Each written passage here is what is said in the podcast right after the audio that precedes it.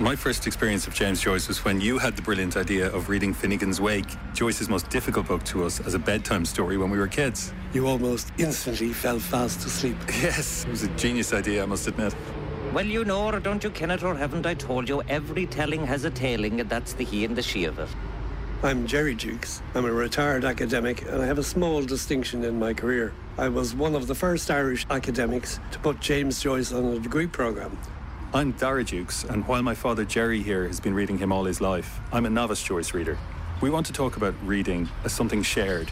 We're taking you on a tour with an artist who took what reading meant and ran so far with it that nobody has really caught him yet. To forge in the smithy of my soul the uncreated conscience of my race.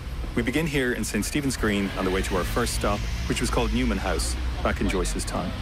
Newman House is named for Cardinal Newman, now Saint Newman. It was the location of the first Catholic university in Ireland, which was established in the middle of the 19th century. And it is here that Joyce attended and took a pretty undistinguished degree in Romance languages. And of course, the Museum of Literature in Ireland is now located in this building. The fifth chapter of the portrait of the artist as a young man tells you quite a bit about his career at university here. For those of you who haven't read that book, it's essentially an autobiographical story, and the main character, Stephen Dedalus, is James Joyce. He was generally regarded as a bright student. Uh, he didn't do terribly well in his exams, but he graduated. I attended Clongowes and then Belvedere before coming here. The Jesuits taught me to gather, order, and present my work. Let's go up the steps and into MoLI then. My here. I'm fairly off my trolley.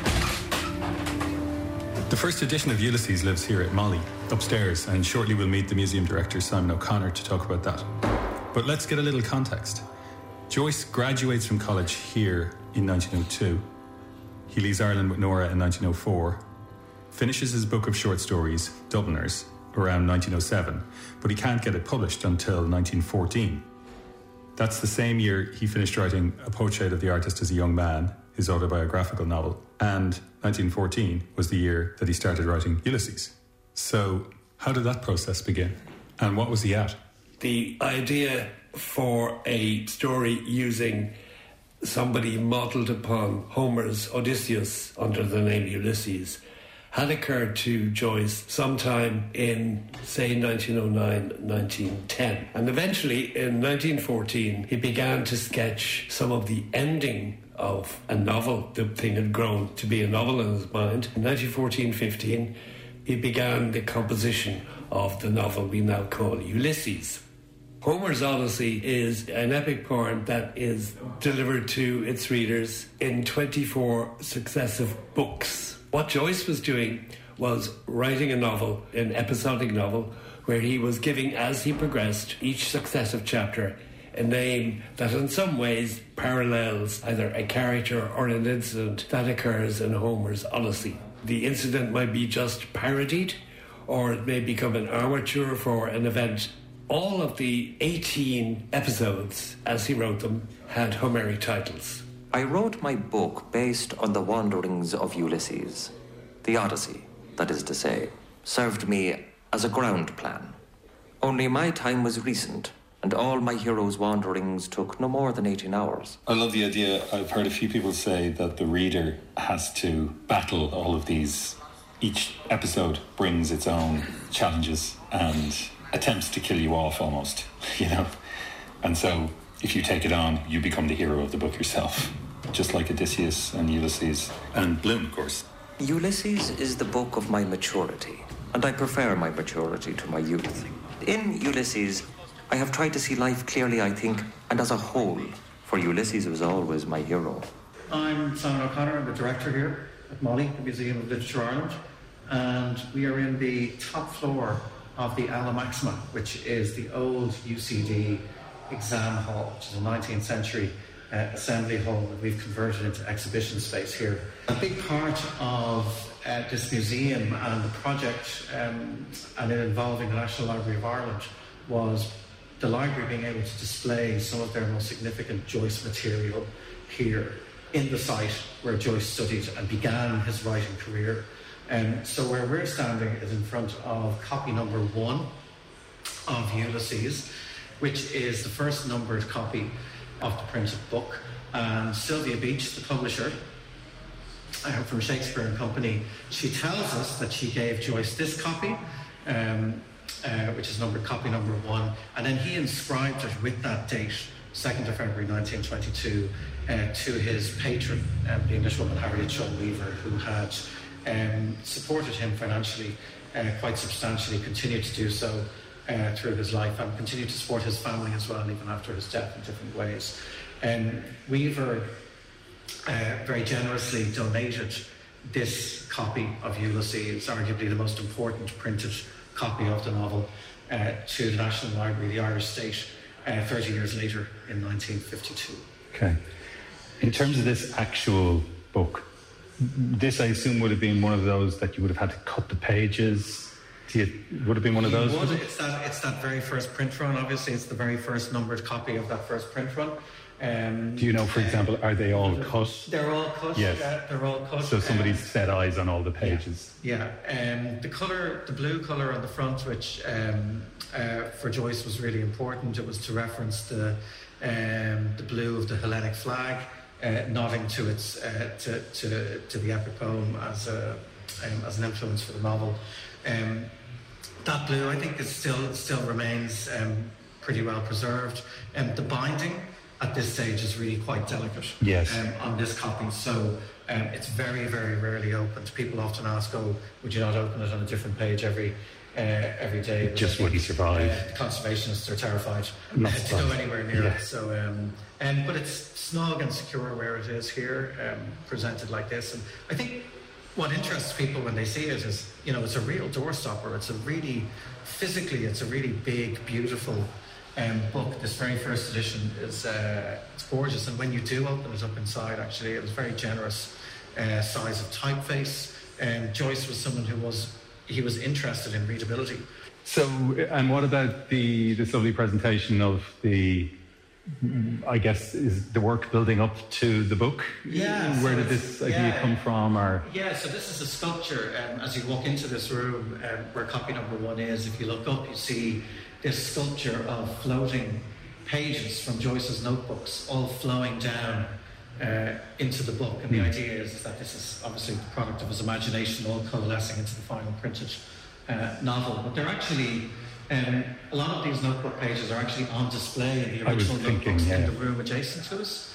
Um, so they're, they they are from yeah, the original manuscripts yeah, and so on. from the original manuscripts, and it's uh, you know it's interesting to have a look at those original notebooks as well, um, just to look at how I mean on the surface how nearly chaotic the writing process appeared, um, but also how unromantic it is. You know, he's not sitting down with you know Italian bound.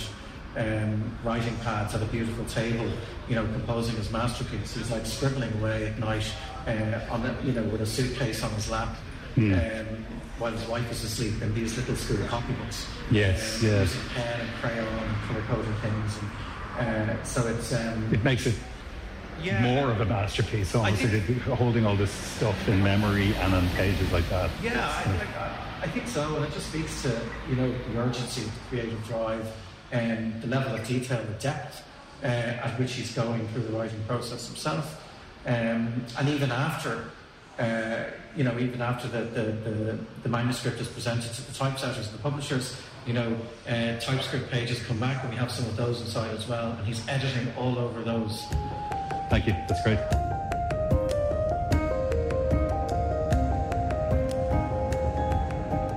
Okay, so we're going to leave the museum and we're heading back for Stephen's Green. One feature outside that I'd like to bring your attention to is there's the post box. Yes. A green post box. But th- there's a logo on the outside that that says G four. G or Okay. which stands for Georgius Rex.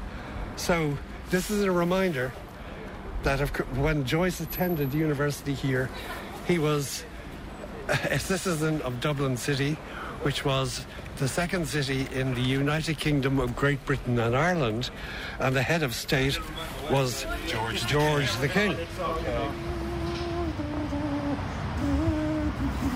We will talk a little bit later about Charles Stewart Parnell, who to some Irish people was their king. But we're now coming to a place in Stephen's Green which had a great importance in Joyce's life and also in the making of the hero of Joyce's Ulysses, Mr. Leopold Bloom. A curious incident occurs to Joyce somewhere on Stephen's Green. Over there, somewhere. Somewhere along there. Joyce was apparently walking with his friend Vincent Cosgrave and was struck by the appearance of what he thought was an unaccompanied young woman, and he approached her only to discover that she was accompanied at some distance away by a young man who took exception to his girlfriend being approached by a stranger and apparently punched him in the face, bloodying his nose. And the incident is remarkable because the story goes that a man who was known to Joyce as a Mr. Alfred Hunter came to his rescue. In Dublin, it was rumoured the Good Samaritan Mr. Alfred Hunter was Jewish, and it was also uh, suspected that his wife was unfaithful to him. So it's not only that these characteristics are given to Mr. Leopold Bloom almost directly, but this event happens to Stephen Dedalus in Ulysses, something very similar to it. Yes, so this is an example of how real people and real events are what Joyce uses in his books. And in the case of Leopold Bloom, he comes from a number of places, not just this Mr. Hunter, but there's others, right? His model was enriched, so to speak, with lots of other details from other people that Joyce knew in Trieste, in Dublin, from living in various cities. So Mr. Bloom is an amalgamation one of the acquaintances in Trieste was a writer, an Italian, a man called Ettore Schmitz, published under the name of Italo Svevo, and he was moustached, just like Mr. Bloom is. And isn't he also from kind of Jewish background, but as a Catholic, so Bloom is given something like that as well? Bloom is the son of a Roman Catholic mother, so he was baptized uh, into the Roman Catholic Church. And when he's attending high school on Orchard Street, his classmates baptise him into the Church of Ireland under a pump in the village of Swords. And then, of course, he has Jewish heritage as well. His father was a Jew. So Mr. Bloom is a very interesting Irishman. He's a Catholic, Protestant, Jewish Irishman. Ulysses is son to Laertes, but he is father to Telemachus, husband to Penelope, lover of Calypso, companion in arms of the Greek warriors around Troy, and king of Ithaca. He was subjected to many trials, but with wisdom and courage came through them all. He is a complete man as well. A good man. Perhaps the main model for Bloom is Joyce himself, because Bloom is given Joyce's very evident uxoriousness. He is very susceptible to the charms of women. He is monogamous, but inclined to stray. One thing you find when you're reading Joyce is that you have to reach for the dictionary quite regularly I've done that for you now, and uxoriousness is doting upon, foolishly fond of, or affectionately submissive towards one's wife. The first episode of Ulysses was initially called Telemachus, which of course is the name of the son of Odysseus, and in it the central character for Joyce is Stephen Dedalus. So we have the suggestion buried in the name of the episode Telemachus that Stephen is in some sense a son to a man we might meet later on who will be Ulysses. So in this case, Bloom is Ulysses. Stephen, we already know, was Joyce in a portrait. And now in Ulysses, Stephen and Bloom are versions of Joyce. They're two of the three main characters in the book. The third one, Molly Bloom, Leopold's wife, we will get to soon. But we're going next to the Shelburne, an almost 200 year old historic hotel on the north of the Green. We're going up to the room where the Constitution of the Irish Free State was drafted on the year Ulysses was published in 1922.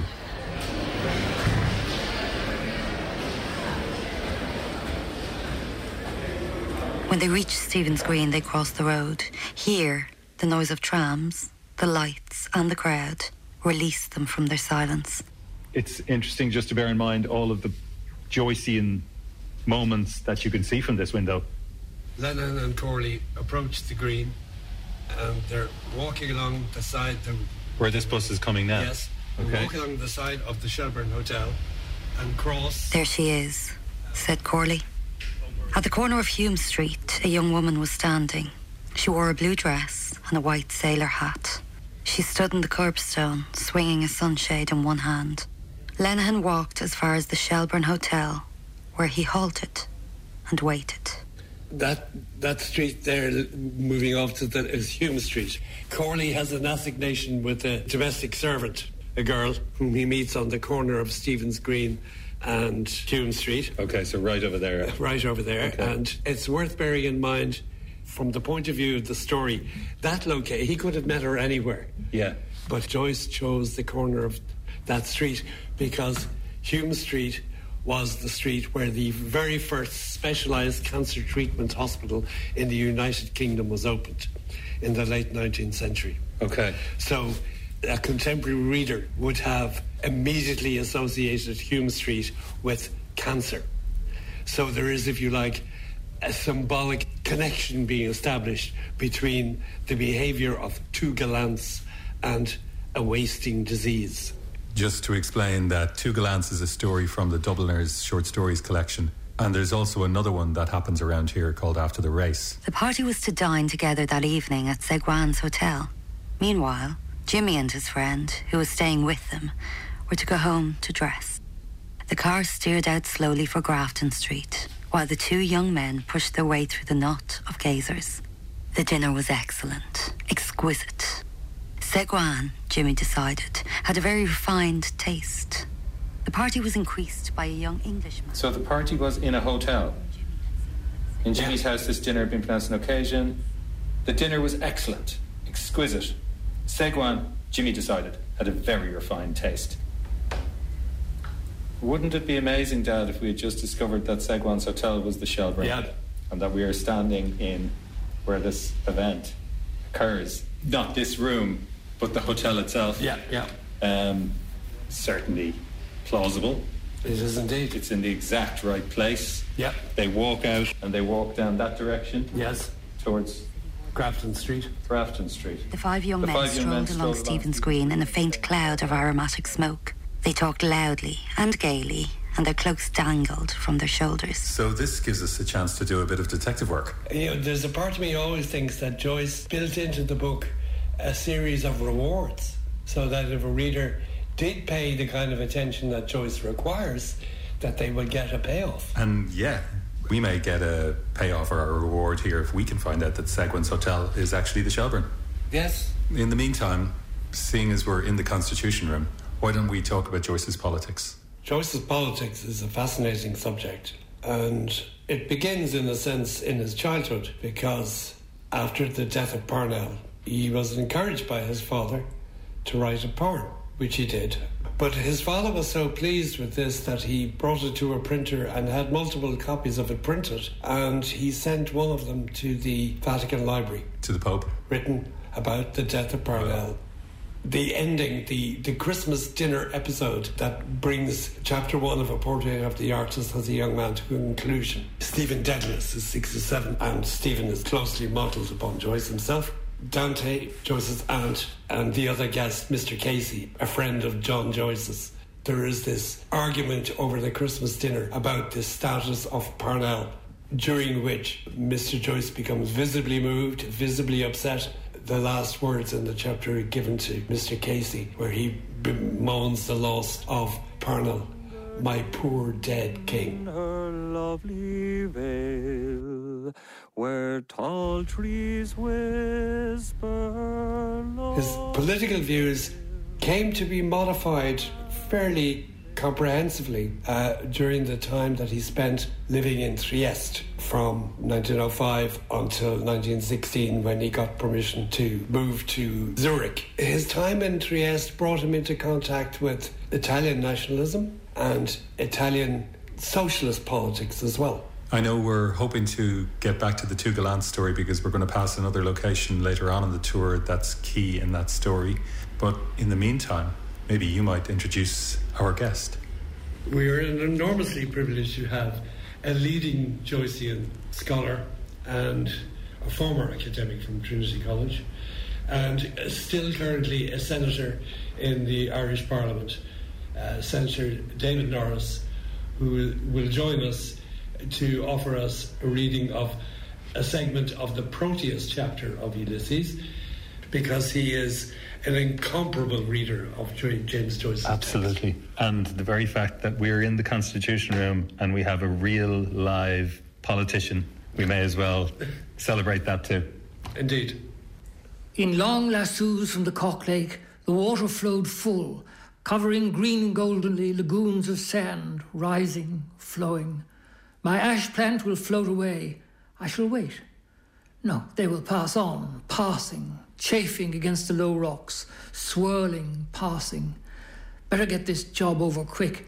Listen, a four worded wave speech.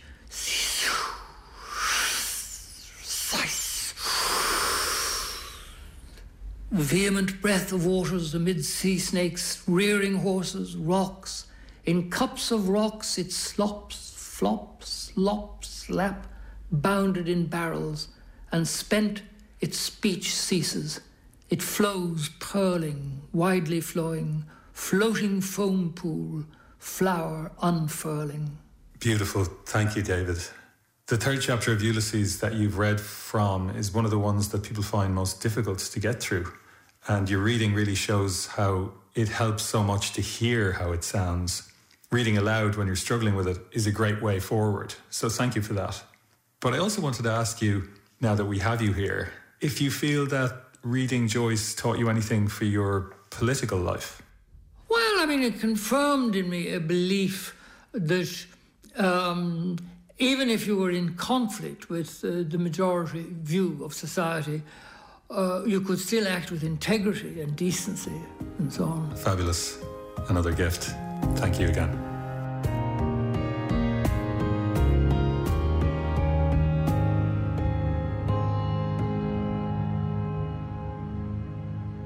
We're back out on our route. Uh, we've taken a left outside the Shelburne and are making our way up Merrion Row and then down to Merrion Square. In realism, you are down to facts on which the world is based. That sudden reality which smashes romanticism into a pulp. Nature is quite unromantic. It is we who put romance into her, which is a false attitude, an egotism, absurd, like all egotisms. In Ulysses, I tried to keep close to fact. One of the key things that Joyce seems to be aiming at in Ulysses is realism. The problem of my race is so complicated that one needs all the resources of an elastic art in order to convey it without simplification. He wants to fully express the experience of living as a human and to do it through the written word. So he applies all kinds of techniques. One of these is that everything must come from real life every person, place, and detail. I always write about Dublin because if I can get to the heart of Dublin, I can get to the heart of all the cities of the world. In the particular is contained the universal. Let me just give you one small little fragment that may illustrate. When Mr. Bloom decides that he would like a mutton kidney for his breakfast on the morning of the 16th of June, he puts the door on the latch and he closes it after him and walks across the street to get to the sunny side he pulled the hall door to after him very quietly, more, till the footleaf dropped gently over the threshold. A limp lid looked shut. He crossed to the bright side, avoiding the loose cellar flap of number 75. He's in number 7, and number 75 is on the other side of the street. But I went to check this sometime in the late 60s. I went to number 75 and I discovered that there was a, a loose cellar flap there you could stand on it and make it make a hollow metallic noise. A loose cellar flap covers the coal hole, and even in the late 60s, it, it was loose. And I asked myself, how did Joyce know about a loose cellar flap? And then I, having thought about it carefully, uh, when Joyce was attending university at Newman House, he would have walked because he lived at the time at St. Peter's Terrace. And in order to get to the university on the other side of the city, the most direct way to get from Phibsborough to Stephen's Green is to walk down the South Circular Road onto Eccles Street and walk along the south side of Eccles Street. And at some point or other in his career going to college, he must have tripped over the loose cellar flap. So a memory enters the book one of the earliest things I remember hearing about Joyce that sort of opened my ears to him a bit more was you telling me that on the first page, I think, of Ulysses, where he is shaving Maria doing the mass and he is answered when he whistles. Yes. And the three short whistles answer him Two. back. Two, sorry. Two, Two yes. short whistles answer him back. Yeah. And nobody thought this had any significance until many, the 70s, 60s? Um, until Fritz Senn, Fritz, yes. who was the director of the Joyce Museum in Zurich and one of the greatest readers of Joyce ever. He clocked the time and he discovered that the time Joyce spent living in South Dublin in the Joyce Tower, that uh, the mailboat left the pier and it gave two sharp blasts As on it its le- steam whistle as it departed, soon after eight. Yeah. He peered sideways up and gave a long, slow whistle of call, then paused a while in rapt attention. Joyce was aware of this, and he gives an awareness of the fact that whistles are due to Gogarty. Two strong, shrill whistles answered through the calm. Thanks, old chap, he cried briskly. That will do nicely. Another technique that Joyce used to great effect was the internal monologue or stream of consciousness, which we will talk about a little later on. But something that may help us go back to Joycean times is if we change our mode of transport for a while. How you doing? Hi, how are you? That's exactly it. Brilliant. Put your foot on the weight, mate. That's it. Sound. Great. I feel like we've gone back in time. So we're now coming up to the house where Oscar Wilde lived as a child, and the only connection between Joyce and Wilde I can really think of is Richard Ellmann has written a, amazing biographies of both of them. But do you know, did Joyce have much to say about Oscar Wilde? Dedalus quotes him in the first chapter when Mulligan puts the mirror that he's been using while shaving up to Stephen's, face. And Stephen dismisses the image as it's a symbol of Irish art, the cracked looking glass of servant. And that's a quotation of Wilde. So he was fully aware of Wilde's work. Um, I think he, he admired Wilde's work uh, when he was running the, the English players in Zurich during the First World War. They produced an Oscar Wilde play. Was he born there or he, he No, no, he was born just opposite St Andrew's Church, further down. Okay. Yep. And then that became their And then home. the family, yeah, because the father was a celebrated practitioner of medicine, uh, an archaeologist, a folklorist. Wilde's mother was a Speranza, the nationalistic poet. You are Irishman, and you must write in your own tradition. So, what is the Irish literary scene coming up to 1904? Oscar Wilde is already dead. Um, Yeats? The, the, the principal poet alive and operative at the time was W.B. Yeats. And Joyce has already, in fact, been very diverted by a young emerging writer. Well, he was nine years older than Joyce himself, but he had attended In the Shadow of the Glen, as it was called. So, this is John Millington Synge. Exactly. But in 1907, when the audiences at the Abbey Theatre, as it then was, objected to the Playboy of the Western World, Joyce was disturbed, amused, and jealous. Yeah. Because Synge had done something that was really significant. He had got on the nerves of an Irish audience with a fine piece of work, a Playboy of the Western World. Uh, Synge is the artist whose dedication and integrity is central to Joyce's conception of the artist. To live, to err, to fall, to triumph, to recreate life out of life. De shall holes eamos. De shall holes eamos. De shall holes eamos. Send us bright one, light one, Horhorn, quickening and womb fruit. Send us bright one, light one, hoar horn, quickening and womb fruit. Send us bright one, light one, hoar horn, quickening and womb fruit. Hoopsa, boy a boy, hoopsa. Hoopsa, boy a boy, hoopsa. Hoopsa, boy a boy, hoopsa. Episode 14 of Ulysses takes place at the National Maternity Hospital, Holles Street, just up ahead here. It's an extremely challenging chapter. You've just heard the opening lines three repeated exclamations ending with a nurse announcing the birth of a boy and bouncing him to regulate breathing. The chapter continues by taking a journey through the life of the English language, utilising a chronology of styles to tell the story. Key to this story is the meeting properly for the first time of Bloom and Stephen. So it is a kind of climax. Stephen and Bloom are brought into alignment over the course of the book.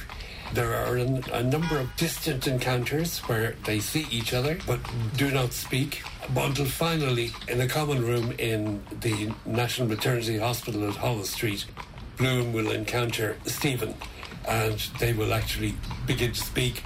So, Dad, as we approach the National Maternity Hospital, Holles Street, where I was born myself and where you came to see me for the first time, late, I believe, going back to your own youth, how did you get into Joyce?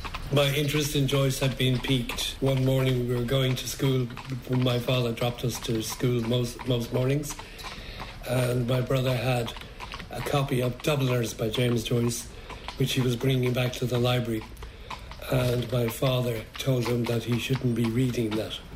And I thought immediately, well, if he shouldn't be reading that, it's obviously what I need to read.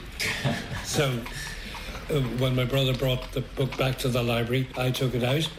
I read Dubliners, found them mystifying and satisfying, and immediately, having finished, went and uh, took out a copy of A Portrait of the Artist as a Young Man. So a reaction to your father is what set you on your way to a life of reading Joyce. Yes. That's amazing, really. As for those who don't know the book, Ulysses basically sets two men on a journey towards each other.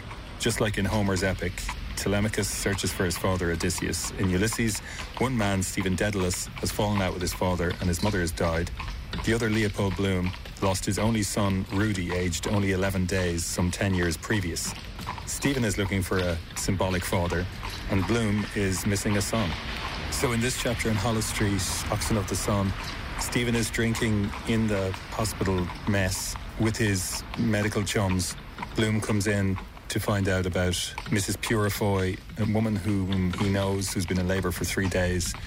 And the drinking leaves the hospital, goes to a bar nearby, they will visit a pub on Denzille Lane. And then they go off into the next Circe chapter, right? Which is which madness. is a, a very lengthy fantasy, which culminates eventually with a private in the British Army punching Stephen in the face, just like Joyce had been punched in the face at Stephen's Green back in 1904. And Mr. Bloom will be there to assist him. The, the chapter will culminate with Bloom standing over the, the supine Stephen. And there is an extraordinary moment where Bloom has an hallucination of his young son who died at 10 days of age. Against the dark wall, a figure appears slowly. A fairy boy of 11, a changeling, kidnapped, dressed in an Eton suit with glass shoes and a little bronze helmet, holding a book in his hand. He reads from right to left inaudibly, smiling, kissing the page. From right to left, so he's obviously reading Hebrew. So Bloom is standing over Stephen and he has a vision of his son. Bloom, wonderstruck, calls inaudibly, Rudy! Rudy gazes unseeing into Bloom's eyes and goes on reading kissing, smiling. My father had an extraordinary affection for me. He was the silliest man I ever knew, and yet cruelly shrewd. He thought and talked of me up to his last breath.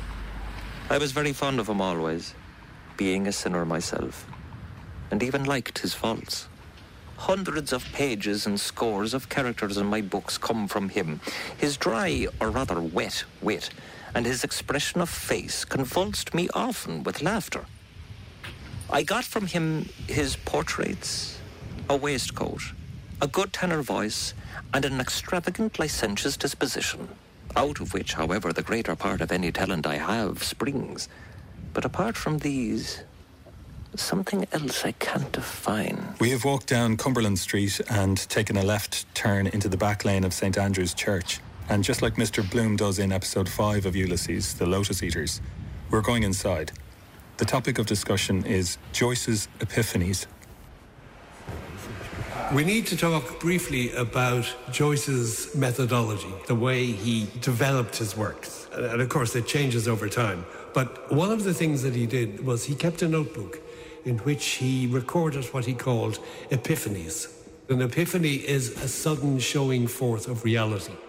And what Joyce was doing was recording in a notebook moments that he either witnessed or remembered or composed where a reality that is not immediately visible is unmasked, so to speak, and it bursts forth. A girl stood before him in midstream, alone and still, gazing out to sea.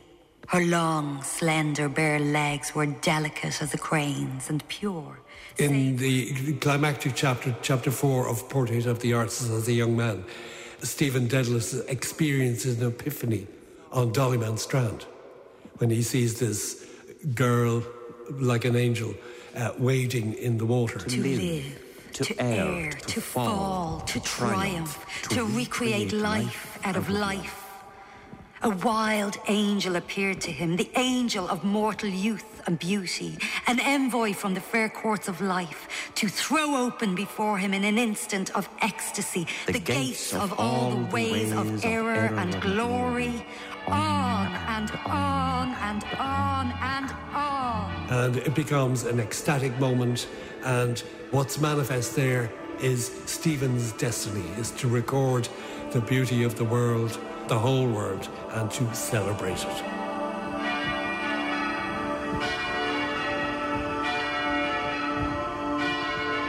Leaving by the main door on Westland Row, Mr. Bloom heads left up the street to Sweeney's chemist where he will order something for Molly and buy a bar of soap, as he will, at the end of episode 5, take a bath at the public baths around the corner there. We're taking that same route to Sweeney's, which remains open as a James Joyce visitor centre and is apparently the only intact Victorian shop interior left in Dublin. But Joyce takes the opportunity to highlight the anti Semitism that he sees in the world in a really creative way after Bloom gets his soap. Hello. Can I buy a bar of the lemon soap?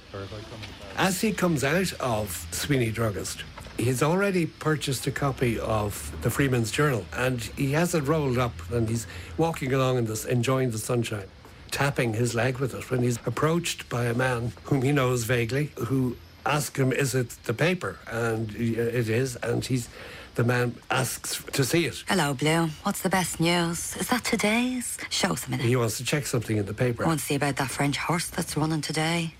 Where the... And Bloom hands it to him, expecting, you know, that he's finished with it. He's scanned the headlines and so on. But the man takes it and he's checking, and eventually Bloom says, Keep it. I was just about to throw it away. What's that? Throw I'll away. I'll risk it. And he gives Bloom the paper back and disappears. It's a tiny little moment. Throw away is the word that he says. We'll learn much later in the in the book that in fact a horse called Throwaway, a rank outsider in the Gold Cup race, comes in at eleven to one, and the man who had risked it is dissuaded from putting his money on the horse. Bloom is completely oblivious to what the man is talking about. He has no interest in betting. It's simply a moment in the book that's quite mysterious. But then in the Cyclops episode, that man is in a bar into which Mr. Bloom will arrive after a couple of minutes, and he's bemoaning the fact that he was dissuaded from putting his bet on that horse, the throwaway, because he'd been told by Blazes Boylan, of all people, throwaway had no chance of winning, and he put his money on Sceptre, which was the favourite, and of course it came fourth or fifth or something. But he suspects that Bloom is the only man in Dublin who had money on throwaway because he used the word throwaway. And word goes around the pub like lightning that Bloom has been off collecting his winnings. And Bloom is, without his knowledge, suspected of being flush with money when he comes in the pub and he doesn't buy anybody a drink. so he is immediately, well, they all remember then that he's Jewish. Oh, and that awful deep down torrent. Oh, and the sea. The sea crimson sometimes, like fire. and the glorious sunsets, and the fig trees in the Alameda Gardens. So, where do you think the stream of consciousness technique comes from? Where does it start with Joyce? You should recall the opening sentence of the last story in Dubliners The Dead. The first sentence reads Lily, the caretaker's daughter, was literally run off her feet. But there is a great problem with the sentence as written, and it is this the word literally is literally out of place. If we read it as literal, then we must accept that Lily is walking or running about on her stumps, her feet being missing. Such a reading is absurd, so we must adopt a different reading. To be literally run off one's feet is a common cliche and is allowed or tolerated in speech. So we are forced to accept that Joyce's sentence is more than a simple declarative. It allows us access to the feelings or experience or the speech of the subject. So, by moving the text through different narrators, the reader gets access to these other points of view. Yes. So, Joyce develops this through the, writing the portrait, and by the time he's writing Ulysses, he's. Let's say, to start with, that there are three characters in Ulysses to whom we have access mm-hmm. Stephen Dedalus in the first three chapters, Mr. Bloom through almost the rest of the novel, and then to Molly Bloom in the final section. And it's interesting that the Molly character, all of her episode is in a stream of consciousness in interior monologue whereas Stephen and Bloom, their parts of the book are mixed between narrators, recollections, stream of consciousness. The interesting thing about all three of them is that each of the three characters is given his or her own idiolect. In other words, when you get used to reading Bloom, you cannot mix him up with anybody else because Mr. Bloom thinks in a particular kind of way. Similarly with Stephen. And of course, then there's Molly Bloom. There's only the one access we have to, except for a very brief appearance in Calypso. My dearest Nora, how little words are necessary between us. We seem to know each other, though we say nothing almost for hours. I often wonder, do you realize thoroughly what you are about to do? Oh, and the sea. The sea crimson sometimes, like fire, and the glorious sunsets, and the fig trees in the Alameda Gardens. I yes. think so little of myself when I am with you that I often doubt if you do realize. And all the queer little streets, and the pink and blue and yellow houses. The mere recollection of you empowers me with some kind of dulls. And the rose gardens, and the jessamine, and the geraniums and cactuses. In a way, it seems to me a pity that we do not say more to each other, and yet I know how futile it is. And Gibraltar, the girl, where I was a flower of the mountain. Myself, for I know that when I meet yes. you next, our lips will become. When I put the rose in my hair like the Andalusian girls I used. begin to babble in these letters. Or shall I wear a red? And yet, why should I be yes. ashamed of words? And how he kissed me under the marsh Why should I not call you what in my heart I continually call you? And then I asked him with my eyes to ask again. What is it that prevents me unless it yes. be that no word is tender enough to be yes. your name? To say yes, my mountain flower. And first I put my arms around him, yes, and drew him down to me. To girlish days. Yes. I said, yes, I will. Yes. Happy love is come to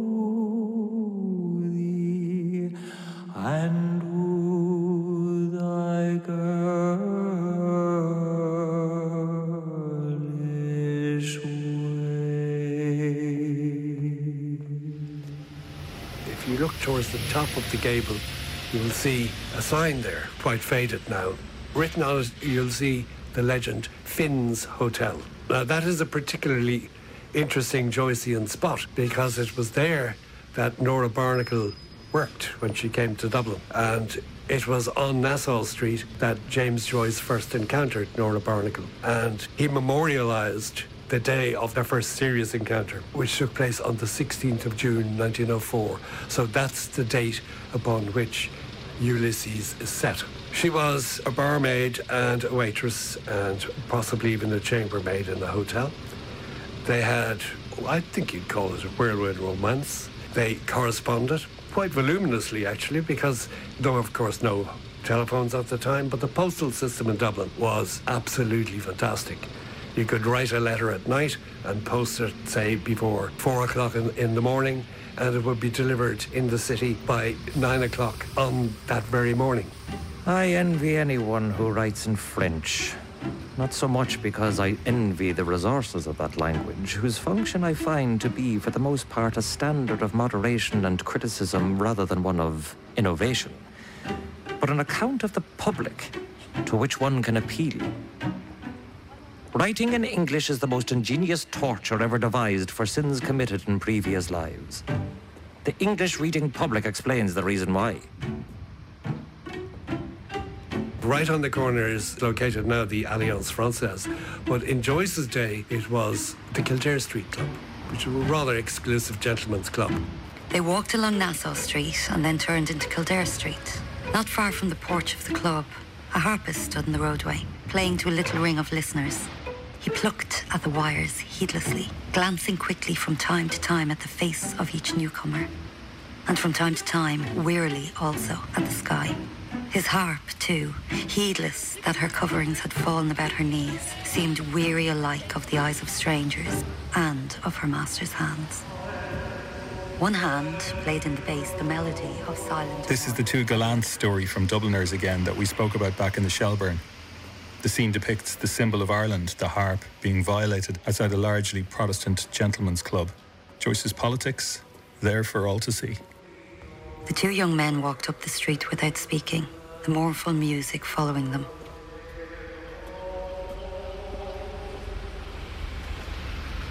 Episode 8 of Ulysses, Lestrygonians, ends here.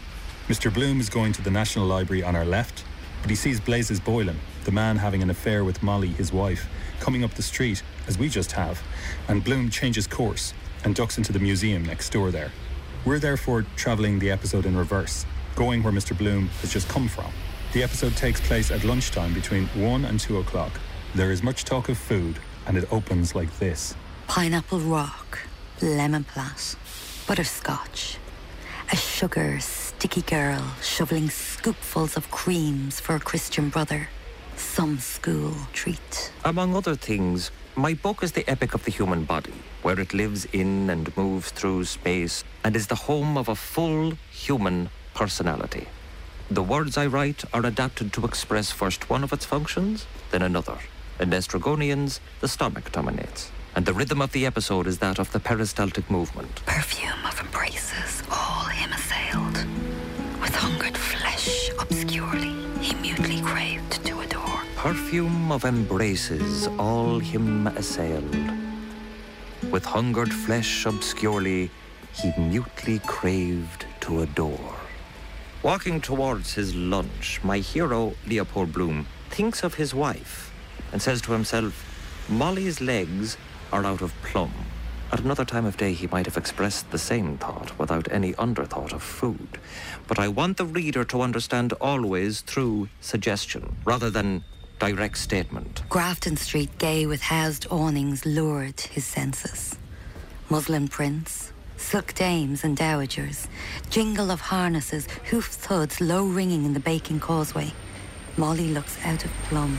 He passed, dallying the windows of Brown Thomas, silk mercers, cascades of ribbons. There's a particular passage in this episode that highlights another technique that Joyce used. He had notebooks in which he wrote down phrases and single words. And as he composed his novel Ulysses, and as some of these recorded phrases and words were used, he crossed them out. Flesh to adore, craved, assailed. A warm human plumpness settled down on his brain. His brain yielded. Perfume of embraces, all him assailed. With hungered flesh, obscurely, he mutely craved to adore. The interesting thing is, is that Joyce already had the words. Joyce apparently spent an entire day with this list of words trying to get them in the right order to do what he wanted them to do. What had delayed him, so to speak, was finding the absolute correct sequence for the words. With hungered flesh, obscurely, he mutely craved to adore. When you look at those words, and that arrangement of those words, you realize that most of the canons of English syntax, of English grammar, have been breached in the interest of making music and in the interest of making a different kind of communication. Because the words in that arrangement allow us access to Mr. Bloom's mind in a way that is most unusual. With hungered flesh obscurely, he mutely craved to adore. Even the adverbs are in the wrong places, but they're in precisely the right musical places for these words. Perfume of embraces all him assailed. Again, we're being taught how to read, or to read in a way that is not just consuming text. Genitori, genitoque. Rocket sprang, and bang shot blind, blank, and oh! Then the Roman candle burst, and it was like a sigh of oh! And everyone cried oh! Oh! In raptures, and it gushed out of it a stream of rain gold hair threads, and they shed, and ah! They were all green, stars fallen with golden, oh, so lovely, oh, soft, sweet, soft.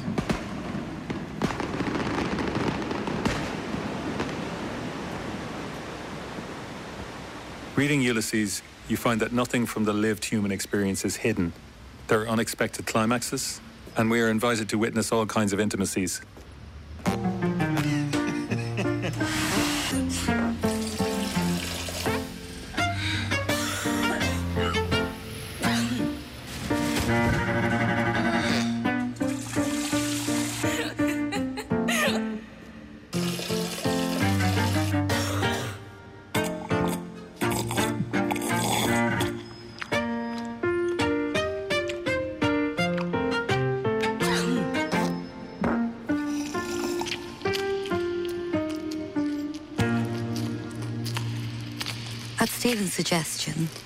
Bloom's instigation, both, for Stephen, then Bloom, in penumbra urinated, their sides contiguous, their organs of micturition reciprocally rendered. This is the moment from Ithaca, the second last episode in Ulysses. The characters are in the back garden or yard of Mr. Bloom's rented house on Eccles Street in the north of central Dublin. In Joyce's book, most habitual or necessary human acts are performed and described. Such frank and honest description is highly unusual in English literature and contributed hugely to the general perception that Joyce was, quote, a dirty writer, unquote. What early readers and censors failed to notice is that within a few paragraphs of the joint urination, the two men adjust their clothing. Their gaze travels to the sky, where they see the heaven tree of stars hung with humid night blue fruit. That's the measure of Joyce's capacities with language. He can go from the depths of obscenity to the most glorious poetry within a few paragraphs. And that's why he is utterly rewarding as a writer.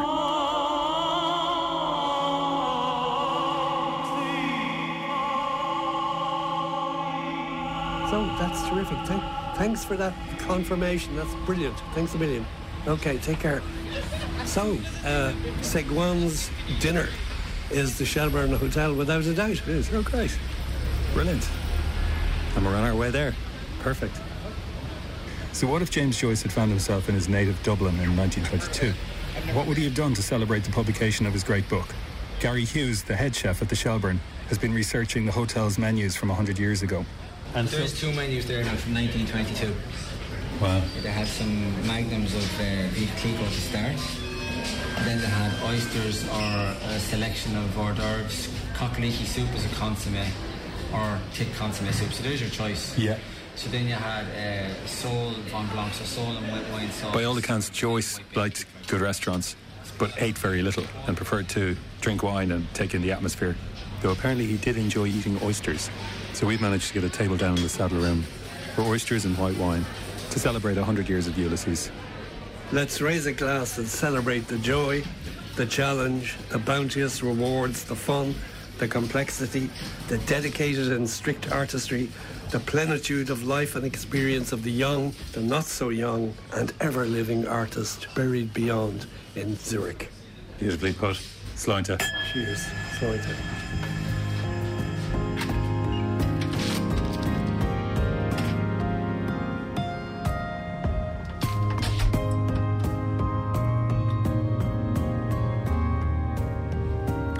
Book for you tonight, guys. This one might take a while. River Run past Even Adams, from swerve of shore to bend of bay, brings us by a commodius vicus of recirculation back to Howth Castle and environs. Sir Tristram, Violet de Mores, for over the short sea, at passencore re-arrived from North America. This scrappy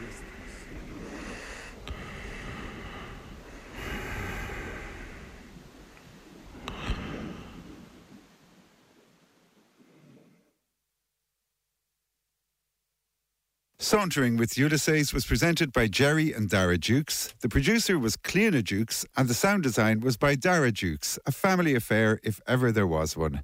The actors were Denise McCormack and Marty Rea, and the programme makers would like to acknowledge the generous support of Dublin City Council Arts Office and the Shelburne. There's a dedicated website, sauntering.ie, where you can hear that programme again, and you can also consult a map of the journey that they took. The programme is also available from the Lyric Feature podcast feed. There are numerous Ulysses related programmes and other resources on the RTE Culture website at rte.ie forward slash culture forward slash Ulysses.